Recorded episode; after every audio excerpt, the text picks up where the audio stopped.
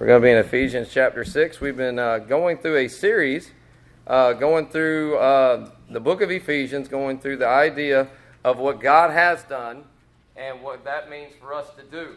And the idea of understanding is when you read the book of Ephesians, and I love going book by book, verse by verse, because when you do that, it's really hard to miss stuff. And the other part of that is this I don't know about you, but there's verses of Scripture that are tough, and there's passages of scripture that are tough when you go through it that way, it kind of makes you go through the hard things. And I love that. I loved in studying that. And so we kind of got through here and we got to Ephesians 6. I know many of you are like, yeah, Brother Phil, we're at Ephesians 6. I'm thinking maybe one, two sermons, you'll be done. And here we are at the fourth sermon in just the Armor of God series part that we've done, the little series within the series. And so we started a few weeks ago talking about, in this little bit, talking about be strong in the Lord and in the power of his might. And I know I say that each week, and probably any time you could say it, but if there's a day and age we live in that we need to be strong in the Lord and not in ourselves, it's today. It's the time in which we live in now and in the power of His might. We looked at the first week, the idea is that as believers, we're in a battle, we're in a war. I don't know if you don't even have to turn the news on, you got social media, you got pretty much everything letting you know that the world is not, everything's not spinning the way you would think it would spin. There's an uncertainty in the world there's anger, there's bitterness, there's evil, there's everything you can think of that's in the world today. And we talked about how our enemy in life is not your spouse, your enemy in life is not the person that lives across the street. And may I just say this the enemy in your life is not the person that disagrees with you. Right. The enemy in your life is the world, the flesh, which is ourselves, right. and the devil. And that's what we see. And so we started looking at these different pieces of Scripture here a few weeks ago. And we looked at the first one as looking at the idea where it talks about the belt of truth. It says, having therefore your loins girt about with the belt of truth. And then we looked at uh, last week having on the breastplate of righteousness. And as we try to remember, is this the Pharisees were righteous, but they were self righteous. Right. Scripture is not talking about the breastplate of righteousness being our righteousness, but it's that righteousness that we have in Christ. Amen. And last week we looked at this. The righteousness that you have in Christ is twofold is positional righteousness. It means that because you're in Christ now, because you're saved, it means that when God looks at you now, He doesn't say guilty, He says not guilty, that we are made the righteousness of God in Him. But also, there's practical righteousness, and that's what Paul's talking about here when he says, put on. Put on means there's something I got to do. And so we're going to look at these verses here in just a little bit. We're going to start in Ephesians chapter 6 and begin reading in verse 10 and you say, Phil, we've read these a few weeks. That's all right. If you get to know them by heart, more power to you. It'll be good, all right? Ephesians chapter 6, beginning in verse number 10. The Bible says this finally, this last thing Paul tells them My brethren, be strong in the Lord and in the power of his might. Put on the whole armor of God, that ye may be able to stand against the wiles of the devil, or the devices or strategies. For we wrestle not against flesh and blood, but against principalities, against powers against the rulers of the darkness of this world, against spiritual wickedness in high places. Verse 13 Wherefore take unto you the whole armor of God, that ye may be able to withstand in the evil day, and having done all to stand. And he gets into the different parts. Verse 14 Stand therefore, having your loins girt about with truth, and having on the breastplate of righteousness, and your feet shod with the preparation of the gospel of peace. Above all, taking the shield of faith, wherewith ye shall be able to quench all the fiery darts of the wicked and take the helmet of salvation and the sword of the Spirit, which is the Word of God, praying always with all prayer and supplication in the Spirit, and watching thereunto with all perseverance and supplication for all saints. And for me, Paul says, that utterance may be given unto me, that I may open my mouth boldly to make known the mystery of the gospel. Let's pray together if we can. Unto thee, O Lord, do I lift up my soul. Oh my God, I trust in thee. Let me not be ashamed. Let not my enemies triumph over me. And Lord, we just come to you this morning, and God, as the song was just saying, Lord, you, you are mighty to save. Lord, as we sang, what can wash away my sins? So that we can actually sing that last song when we all get to heaven. God, I just thank you for always being the God that's more than enough. Thank you, God, that you know our needs before we even ask them. But you still want us to ask. And Lord, I pray as we take your word this morning, Lord, I pray that you would open our eyes that we might behold wondrous things out of thy law. Lord, I don't know who's here today that might be needing some direction and guidance in life. I pray that your word would be a lamp unto their feet and a light to their path. God, for that person today that needs comfort, that person today that needs hope, Lord, I pray that you would just give that to them.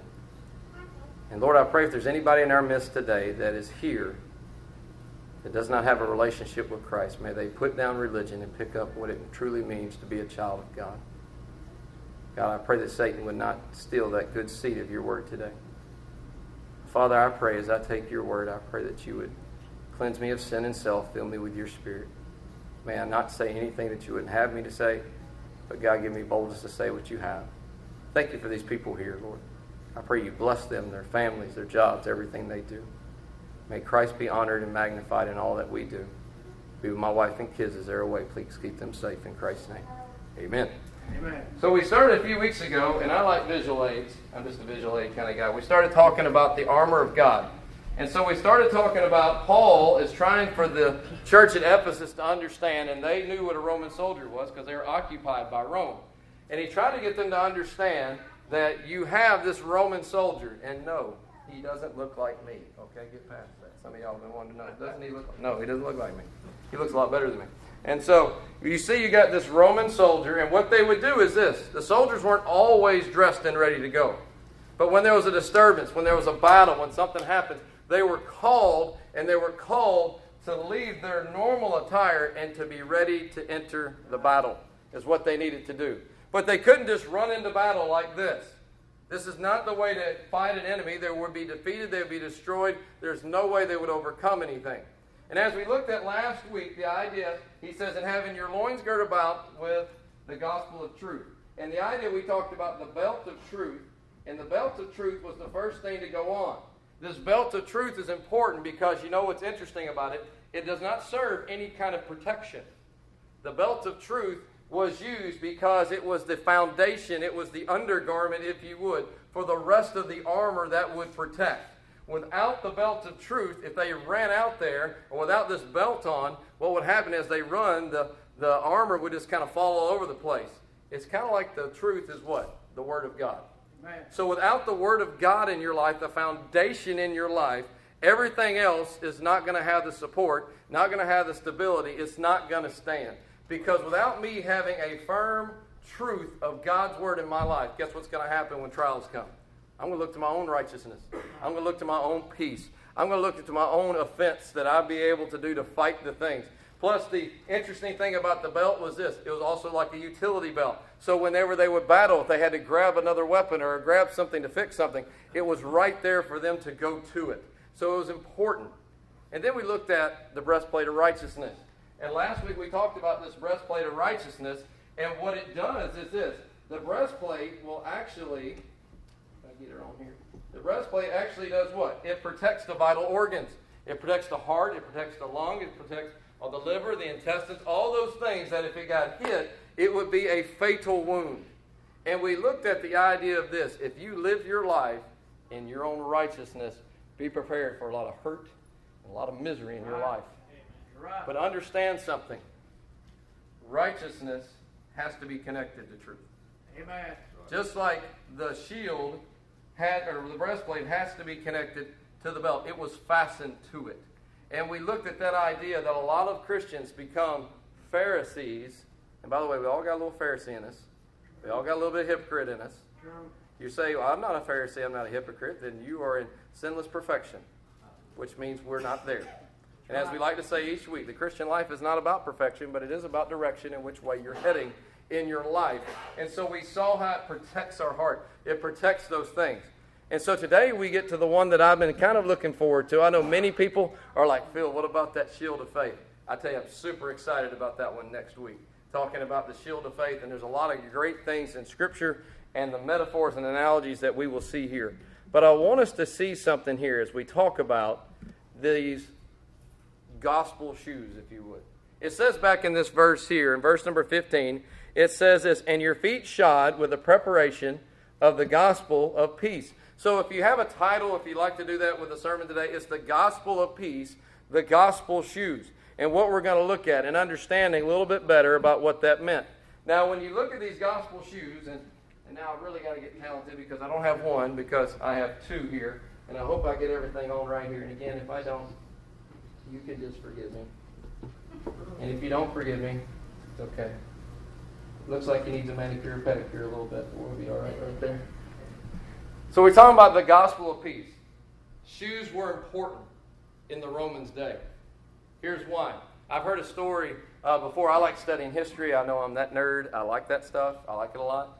But they said during World War One and World War Two, one of the biggest problems that a lot of the Allied troops had was something called trench foot. Trench foot was kind of the situation because they didn't have extra socks and the boots weren't exactly the best kind of boots that they would be stuck in trenches a long time. Not always marching, but a lot of times the trench warfare where they had to sit and wait and water and mud and all those things would fill up those shoes. And eventually, what happens if you ever had wet feet? I don't like wet feet at all. But what happens is the outer surface of that skin of the foot begins to die, begins to become decayed. And if you leave it long enough without treating it, a soldier was no longer able to march because they weren't able to walk around. They weren't able to do that. And the idea is this so they had to really make sure you had extra socks. But the Romans, even back in their day, Alexander the Great, probably one of the greatest military minds that ever was, said for you to be a soldier, a Roman soldier, you had to be equipped with the right type of shoes. These shoes were interesting in studying these. The shoes were about three quarter inch leather, and they actually did, kind of like you see here, they would strap and come around the legs and the calves. Up here is what they would do. They were three quarter inch because a lot of times when they would go fight somebody, it would be a lot of the uh, terrain would be muddy and those things, so they wanted to have a good footing. But also is this a lot of people, when they realized the Romans were coming, would set out traps and nails and spikes and those kind of things. And so if they walked barefoot, you imagine you ever stepped on a nail? Barefoot? You're like, I don't want to remember that. But you, it doesn't feel good. And so what they would do is they would be able to watch those things, and if a nail got in the shoe or in the sandal, it wouldn't make them where they're no longer able to go forward in their march in what they were doing. But also, something about Alexander Great was great. It was a genius. He's the first one that really came up with the whole idea of cleats, if you know what I mean. Little bitty spikes in each shoe. Because he realized something that when he'll go out to fight, even if one soldier was fighting another soldier, if the one soldier, whoever had the best footing, was able more than likely to win. The one that constantly was looking down at their feet, the one constantly trying to get a strong foothold, couldn't focus on the enemy. And can I tell you, as it talks about the gospel of peace, without peace in your life, you'll never have the, the footing that you need Amen. to stand against the world, the flesh, and the devil. You know, I thought about this, talking about these shoes.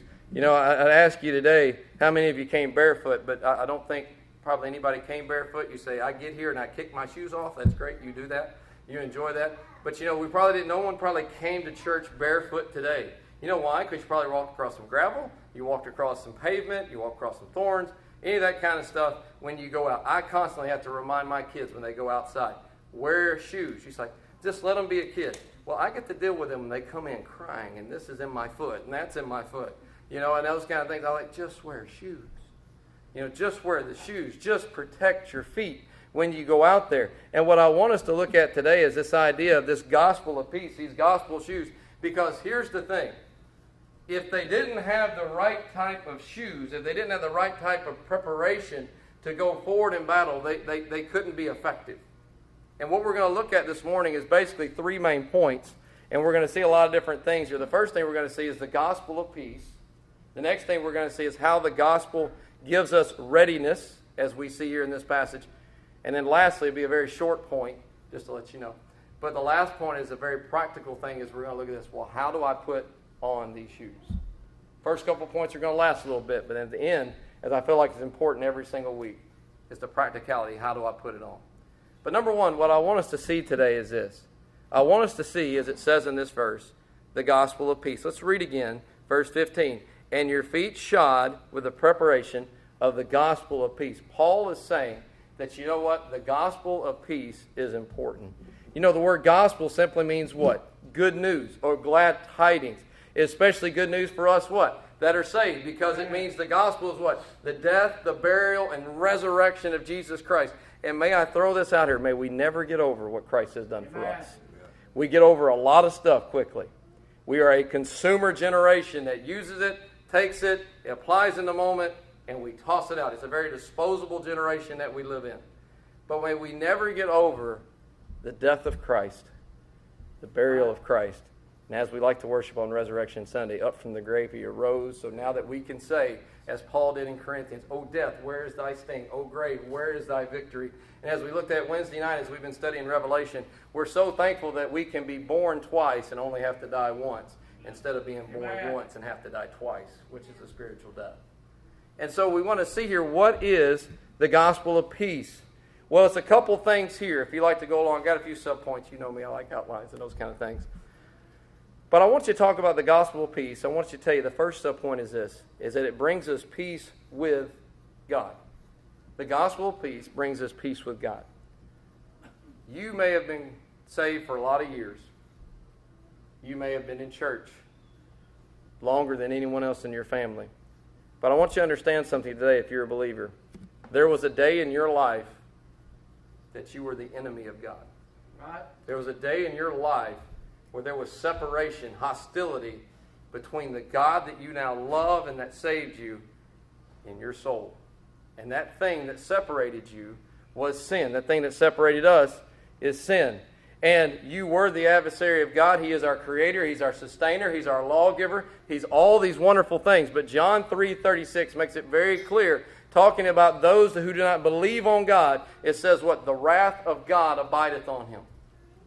You know, we don't like to think about it. But everybody you know, even those that you don't know that are without Christ, currently, right now, the wrath of God is just abiding. Right. It's waiting. You say, wait a minute, God is a God of love. Can I tell you? God cannot be a God of love if He's not a God of justice. Right.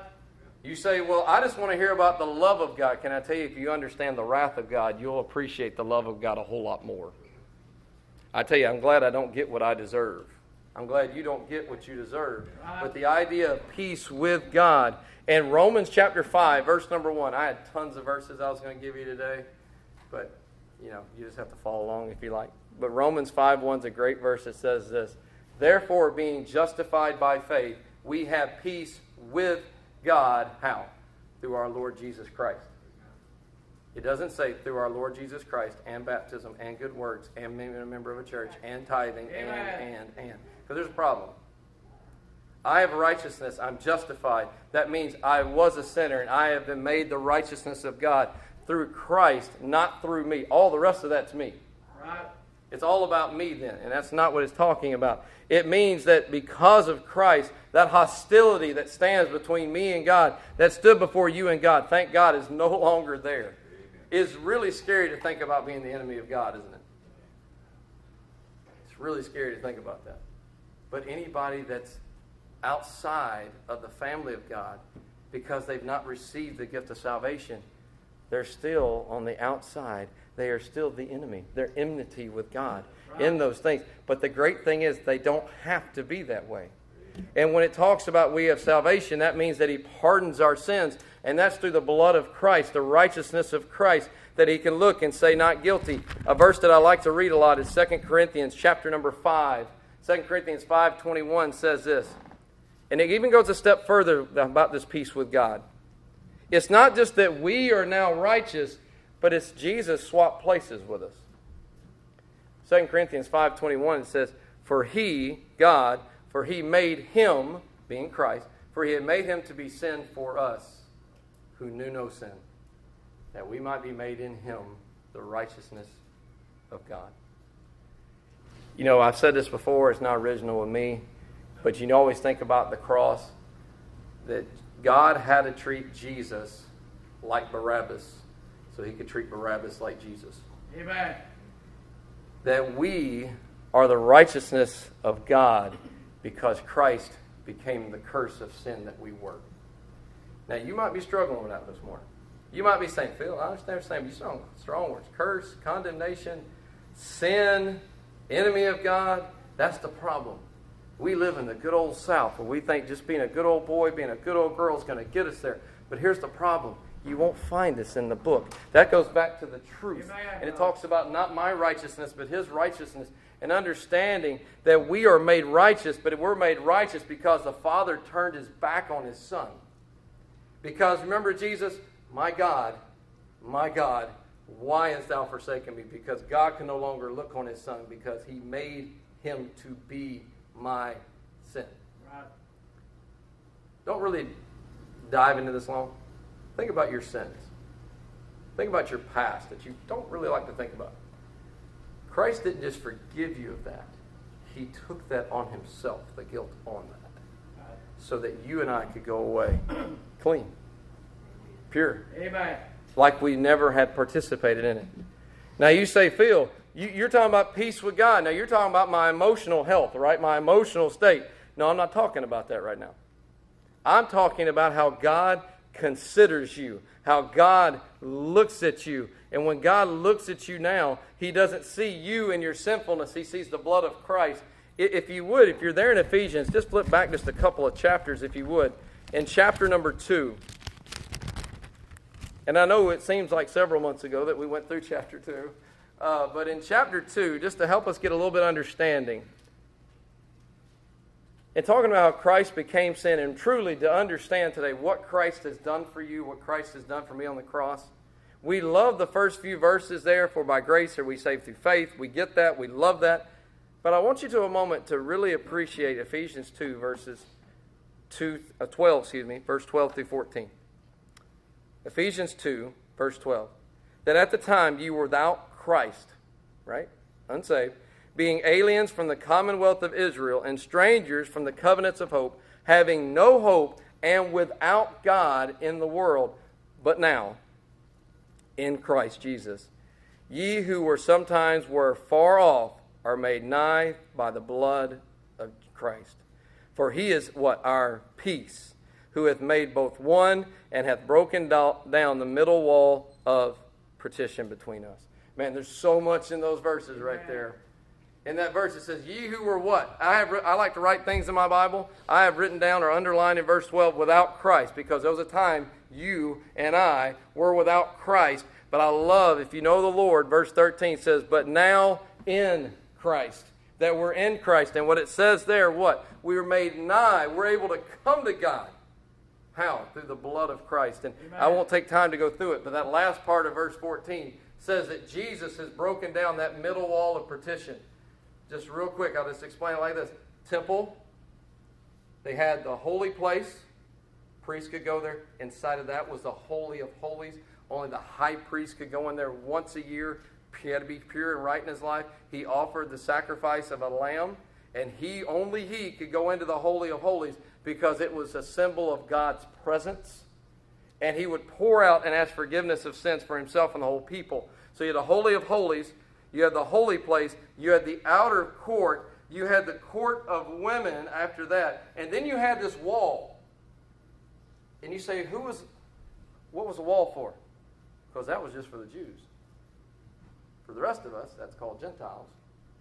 We were allowed to see the temple, but we had to be on the other side of the wall. So we couldn't get close. We couldn't do it no matter how much we wanted, what we did, what we tried, how much we gave. We had to stand behind that wall and just look. But it says that when Jesus died, what happened to the veil? Temple it was torn in two. Oh, I always Amen. loved it came from the top to the bottom, not the bottom to the top. I just Right. love that. You know why? Jesus said it is finished. That means you don't need a priest anymore. Glory. Them poor lambs get to live a little bit longer. You don't have to sacrifice them. And now you and I get the ability through the Lord Jesus Christ that we may come boldly into the throne of grace, that we may obtain help and mercy and grace in our time of need. And it's not just for the Jew, it's also for the Greek, it's for the Gentile. And God tore down that middle wall. So now you and I, because of Christ, can go right into his presence. Next time you bow your head, or hopefully here in just a little bit, when you talk to God, remember you get to do something that the average Old Testament person didn't get to do. Whenever you pray, whether you're leading prayer or in corporate prayer and you pray, and I hope you're praying, by the way, when we do that corporate prayer, you're not thinking about your grocery list and all those fun things that we can do. But remember, every time you pray, that you are coming into the presence of Almighty God. And I like to say this because I need it.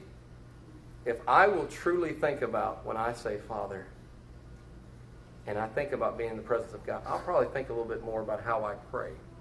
Amen. And the more I think about how I pray, the more I quit wanting, wanting, complaining, and I start thanking and praising Sir. for what He's done in my life because we have peace with God. You know that song we just got through singing? What? What can wash away my sins? Nothing but the blood of Jesus. And the blood of Christ gives us peace with God. Some people say it sometimes. I made what? My peace with God. That means they have salvation. They have a relationship with Christ. And may I just encourage you today, if you're here today and you've never trusted Christ as your Savior, you never will really understand what peace is, but you'll never have peace with God. You'll always be on the other side until you trust Him as your Savior. It's the most important thing there is in life. Amen. Is to have peace with God, speaking of salvation. But the second part of this I want us to see, talking about the gospel of peace, is not just peace with God, but there's an internal peace, and that's called this the peace of God. You say, Phil, that's the same thing. Peace with God, peace of God is the same thing. No, it's not. See, a lost person can't have the peace of God until they've made peace with God. Amen. But may I say, there's a lot of believers walking around this earth, and you're looking at one a lot of times that have peace with God, but we're not living in the peace of God, the joy of peace. You say, Phil, look at my circumstances. Well, here's the thing either the circumstances are God, or God is the God of the circumstances. It's one or the other. We can have that internal peace. We can go through those storms. I tell you, probably the best passage of Scripture, and you know I like it Philippians chapter 4, verse 6 and 7. It says, Be careful or be anxious for nothing, but in everything by prayer and supplication with thanksgiving, let your requests be made known unto God. That's talking about our prayer life. It says, Don't be anxious about it, pray about it. We like to say around here, it's kind of backwards. We like to sometimes do this. Why pray about it when you can worry about it? Say, isn't that backwards? Yep, and I'm backwards a lot. Don't worry about something more than you pray about something. Because we love Philippians 4 7 and the peace of God, which passes all understanding, shall keep our hearts and minds through Christ Jesus. If you like to write in your Bible, I've done this. The result of praying about it, the result that you want is the peace of God. You don't get Philippians 4 7 without Philippians 4 6. God bless. You don't get the peace of God until you're not anxious and careful and all those things. And by the way, you can even back it up to verses Philippians 4 4 through 6 are required if you're going to ever have the peace of God that passes all understanding. Heard someone say a long time, you can either let God keep your heart or you can keep your worry. Philippians 4 7, and it says, And the peace of God that passes all understanding shall what? Keep your hearts and minds. Let Christ keep your heart. Don't keep your worry. Don't keep that anxiety that's in your life. Isaiah 26 3 is kind of our verse that we have on our website. It says, Thou will keep him in perfect peace, whose mind is stayed on thee, because he trusteth in thee. You say, Phil, I never had perfect peace. Perfect just means complete. Doesn't mean you're never ever going to worry. Just he can keep me in complete peace if my mind is stayed on him because I trust in him. Let me ask you a question if you're a believer. Do you know the peace of God in your circumstances? Do you, as a believer, know the peace of God in your circumstances? I didn't ask you, are your circumstances peaceful? I'm saying, do you know the peace of God in your circumstances? I tell you what happens to a lot of us, and, and I just know this. I know many of you are in storms today. I know many of you, we're close. I like the closeness of our church. I know that there's people in this room that are going through storms of health, storms of finances, storms of family and relationship issues. You're going through tribulations. You're going through trials. You're going through all kinds of things in your marriage. You're going through all kinds of circumstances that are so far from peaceful. But do you have the peace of God in the circumstances? Or are you waiting for those circumstances to magically become peaceful? It's not going to happen. You all that go here a lot know my favorite hymn. There's a man by the name of Horatio Spafford, and I'm not going to go into all the details. Horatio Spafford lived in Chicago, and during, I believe it's 1871, the Great Chicago Fire just about ruined everything that Horatio Spafford had. Lost everything. So in 1873, two years later, Horatio Spafford put his wife and four daughters on a ship from America to go back to England. While going back to England, a storm came up and blew, and one ship ran into the other ship, And the ship that had his wife and four daughters on it quickly sank, and all four of his daughters died. And only a little while later, Horatio Spafford gets a telegram from his wife. And it said these two words saved alone. Can you imagine the grief that had to come upon him and his wife's heart to lose all four of their girls? A little bit later, Spafford got on a ship and was going over, and because of it being big news, when they got close to the spot, they said, This is a place where the, the sea consumed those people. And the response of Horatio Spafford was this the famous hymn When peace, like a river, attendeth my way, when sorrows like sea billows roll, whatever my lot, thou hast taught me to say, It is well. It is well with my soul. Amen. He penned those words in the very location that he lost. And how can he do that? How can he say it is well? Because he knew God loved him. That's why, if you ever skip a verse in a hymn, and a lot of y'all know this about verses, we skip verse 3 a lot, right? That's what we do. Verse 3, and it as well, is probably my favorite verse. My sin, oh, the bliss of this glorious thought. My sin, not in part, but the whole, is nailed to the cross, and I bear it no more. Praise the Lord. Praise the Lord, oh my soul. Spafford knew that God loved him. Amen. He knew that God was not punishing him. And the sooner you get in your life that God's not punishing you as a believer, but trying to help you in sanctification and being more like Christ, it'll help you with that worry. And I know I say it a lot, and you can quote it, but I do. Remember, God is not in love with some future version of you, some better version of you. He's in love with you right now. Amen. And He wants to make you into who He wants you to be. And the hope that He had, the reason He had the peace of God is the hope. And Lord, haste the day when my face shall be sight. Clouds be rolled back as a scroll, the trump shall resound, and the Lord shall descend. Even so, it is well with my soul. That's the peace of God. That's the peace of God that passes all human understanding. That's what that is. Do you have that today? God bless. Do you have it? And again, I don't really mean to go back here a lot, but it's important. If you're here without Christ, may I tell you, Isaiah 48 22 says, There is no peace, saith the Lord, to the wicked. That means those that are without Christ. You'll never have it apart from Christ. Trust Him today. Trust in what He's done. So we saw first, we saw the gospel of peace. The second thing we see here is how the gospel gives us readiness. You say in the verse here as we read, it says in Ephesians 6, verse number 15, in your feet shod with the preparation of the gospel of peace. The word preparation there means readiness. You probably asked that question today if you didn't come here by yourself. You didn't say, Are you prepared? You said, Are you ready? And some of you probably dreaded knowing what the answer to that question was, and you knew it before you asked it. By the way, don't you hate it when people ask you questions? They know it. They're just going to mess with you. But how the gospel gives us this preparation, gives us this readiness. I think there's some things that we can see here, and a few points underneath that is this how the gospel gives us readiness. First, I see this gives us readiness to stand firm against spiritual attacks. The gospel gives us readiness to stand firm against spiritual attacks. Between verses 10 of Ephesians 6 and verses 14, Paul says four times this word stand. Right. Stand.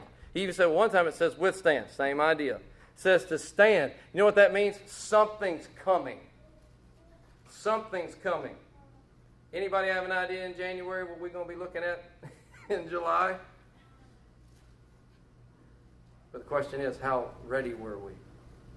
We weren't ready for this. We weren't ready for that. I'm not talking about physically. I'm talking about spiritually in your mind and your heart and that peace that probably bounces up and down in your heart and mind. And understanding what it says here is the idea of standing and standing firm in this. By the way, the gospel tells us over and over again how we are to be steady and to be able to stand against things. The importance of standing. 1 Corinthians 16 13 says this Watch ye, stand fast in the faith, quit like men be strong.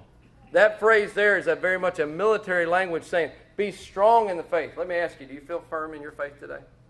I ain't asking you to brag on yourself. I ain't asking you how much you gave. I don't ask you how much you go to church. I'm saying, do you feel in your faith, and we're really going to get into it next week, but stand firm. I don't know if there's a person in this room that ain't got hit hard.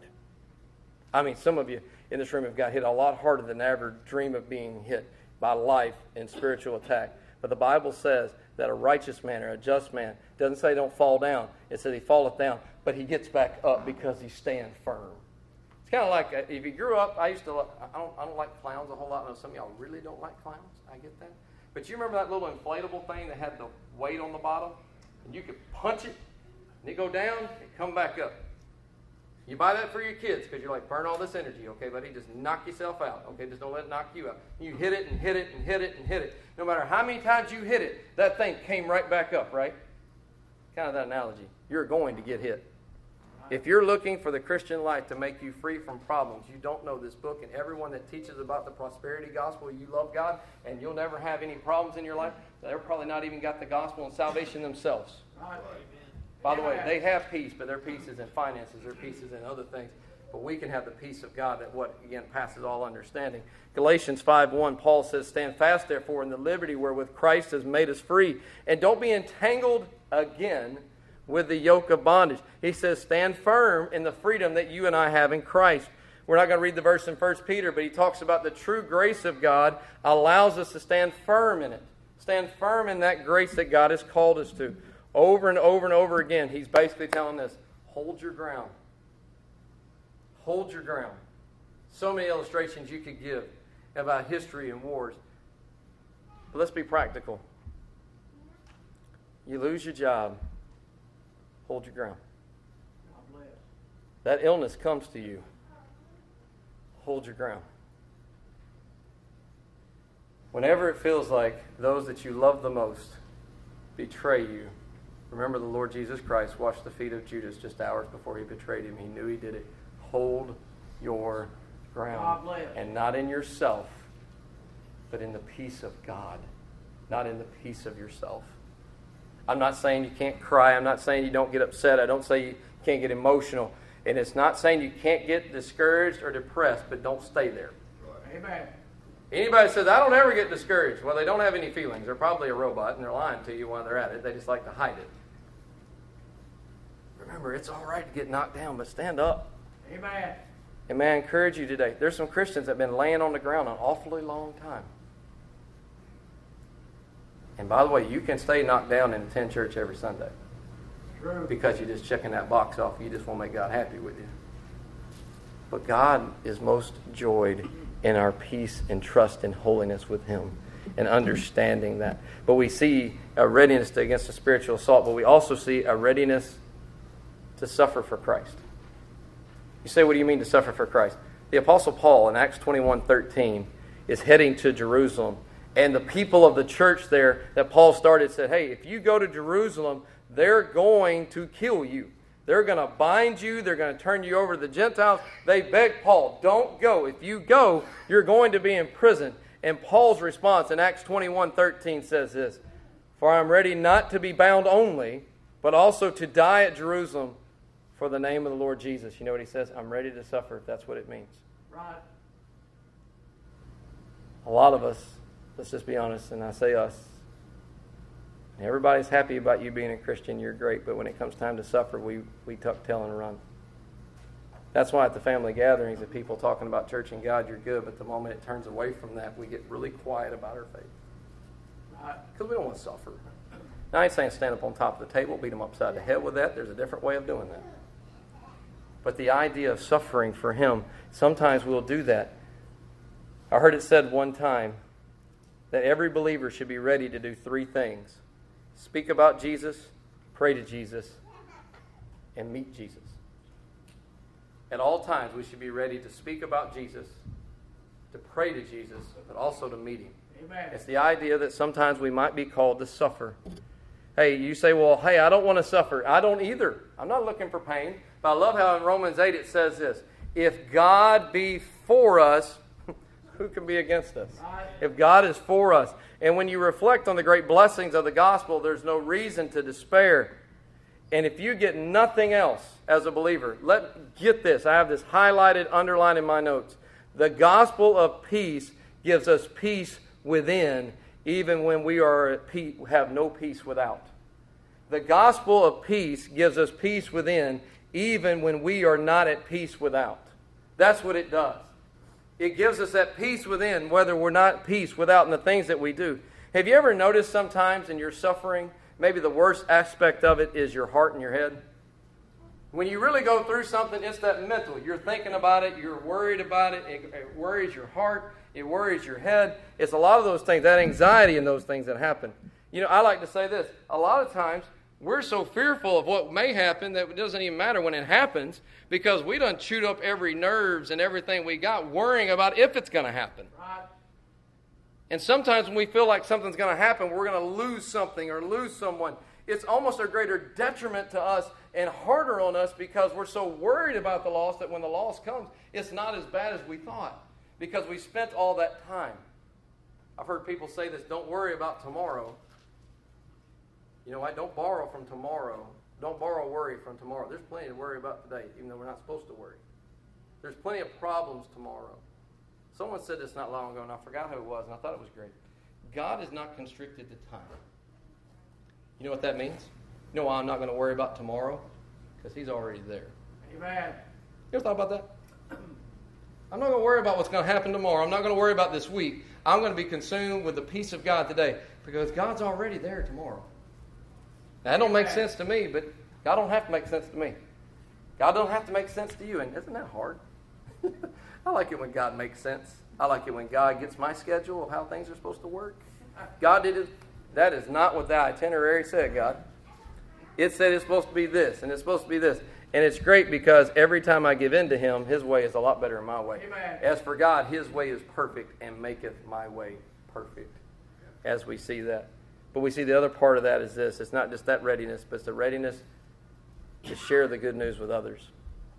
1 Peter 3:15 says, "Sanctify the Lord God in your hearts, and be ready always to give an answer to every man that asketh you the reason of the hope that is in you with meekness and fear." What it's saying is be ready. You say, "Phil, I don't have all the answers." Guess what? None of us do. If we had all the answers, we wouldn't need faith, would we? If we had all the answers, we wouldn't need trust. We had all the answers, we'd have our own peace in those things. And it says, be ready always when we do that. It's the idea of understanding what the Bible says and be ready to answer. It says, when someone asks you, why are you different?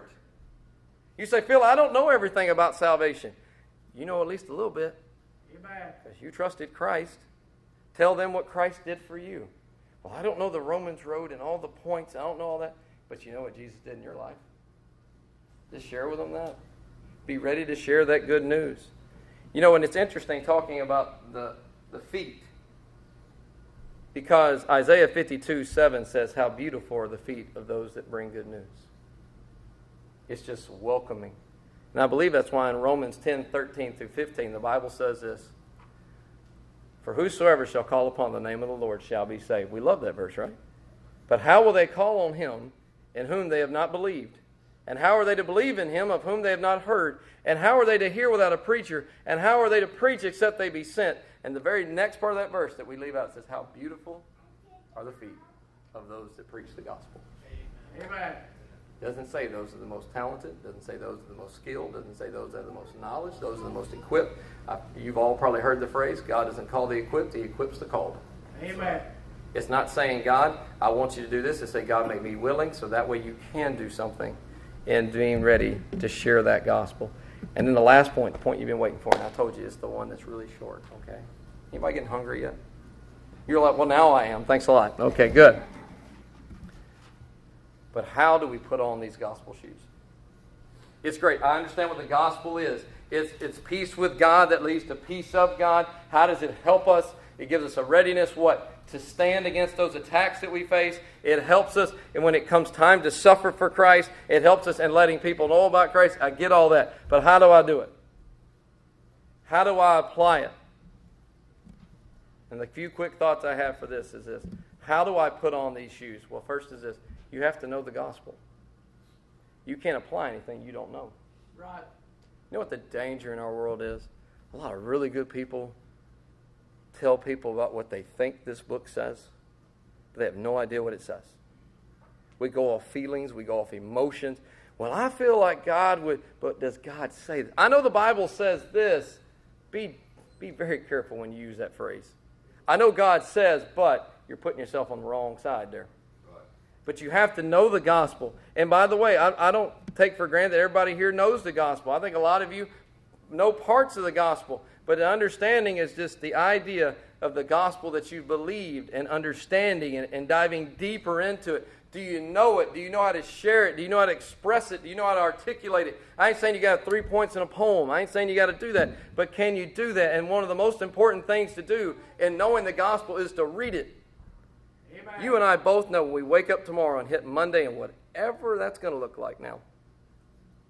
What are you going to be tempted to do? Let's read more of the Bible today and let's pray. No.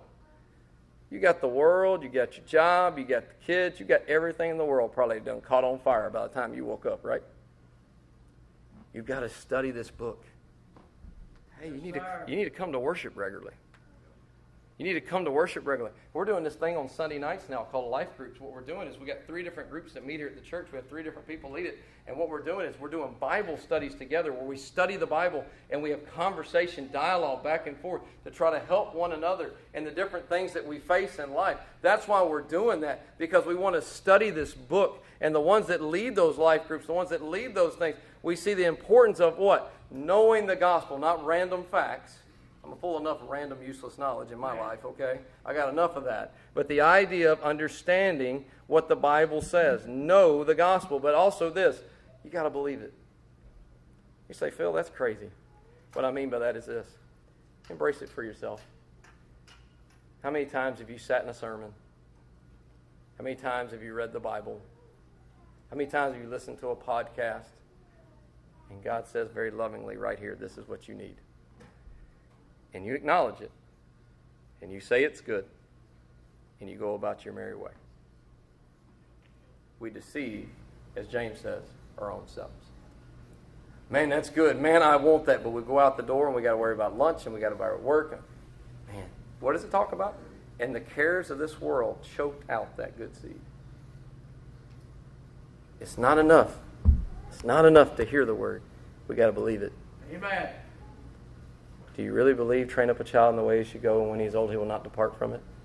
Do you truly believe that I will never leave thee nor forsake thee? Do you truly believe that God is sovereign, meaning that God is not necessarily controlling everything, but everything that comes in your life has already went through the sovereign grace hands of Almighty God? There's nothing that's going to happen to you that God has not already allowed to happen. Do you believe that? It's kind of like this. It's kind of like here in a little bit, I'm going to go home. I got food in the fridge. I'm excited. I got a little bit of potato salad left nobody touches it. Pretty stoked about that. Yes, I do like potato salad. Some of you are pretty shocked about that. Okay, I got some of that stuff sitting there. We got some different desserts. I got a moon pie sitting on top of the fridge. If you take a moon pie, nuke it for 15 seconds, drop vanilla ice cream on top of it. It is gooey wonderfulness. If you haven't tried it, you're not totally spiritual, but you're getting there. Okay, that's what I mean. Okay? It's like going home being hungry, saying, Man, the food's right there, man. I'm just not going to eat it. But I'm hungry. Going to eat it. Man, I'm thirsty. There's plenty of water right there, but I'm not going to drink it. Man, I'm sick. I got a good doctor that wants to give me medicine, wants to help me, gives me the prescription. I take the prescription and chuck it and just continue being ill. That's the same thing because many of us do the same thing spiritually. We hear it, but we don't believe it. We don't accept it. And the last thing is this let the gospel shape you. Amen. Let it shape your thoughts. Let it shape your motives. Let it shape everything that you do. Imagine what your family would look like if the gospel was the model for your family. What would your relationship with your wife and your husband be like if what Christ wanted, if the gospel is what shaped how you treated your husband, your wife, your kids, those relationships around you? Let the gospel shape your life. How would those circumstances that you face, how would they be different? And let me invite you today. Let me ask you, has this happened to you? Do you have peace with God? Some of you may have been members of this church or other churches forever. That doesn't mean you have peace with God. Do you know that you know that you know that you're saved? And if you have peace with God, believer, let's enjoy the gift of peace of God. not to be free from circumstances, but to be free from the worry and burden of those circumstances. To have peace within when there's no peace without. To have that in our lives. If you would, let's stand together. We'll close in a word of prayer here in just a moment.